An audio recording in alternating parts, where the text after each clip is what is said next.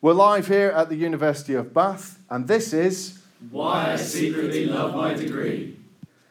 So, one of the reasons I love my degree, so I'm a mathematician, and generally, have you ever met a maths lecturer? And no. no, um, they are appallingly dressed and really socially awkward generally.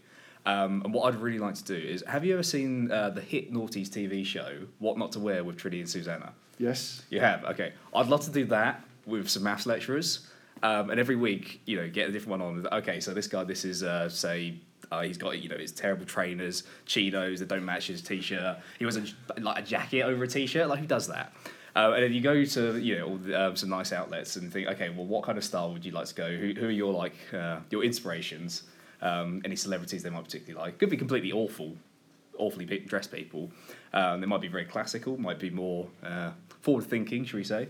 And you go and um, take them around, and the audience will be like, "Oh, look, look how much they've changed," and then you try and put them in a social situation at the end, and see how many compliments they get on their new outfit, and whether they feel any better about it. Well, as a student of management, it's more often than not that I get the question, "Well, what do you manage? What can you manage?"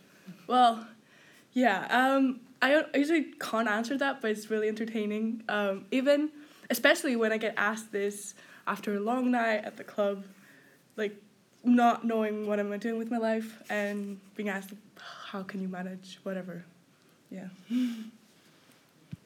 I love my maths degree because we're really good at overcomplicating very simple things and making everyone think we're really clever.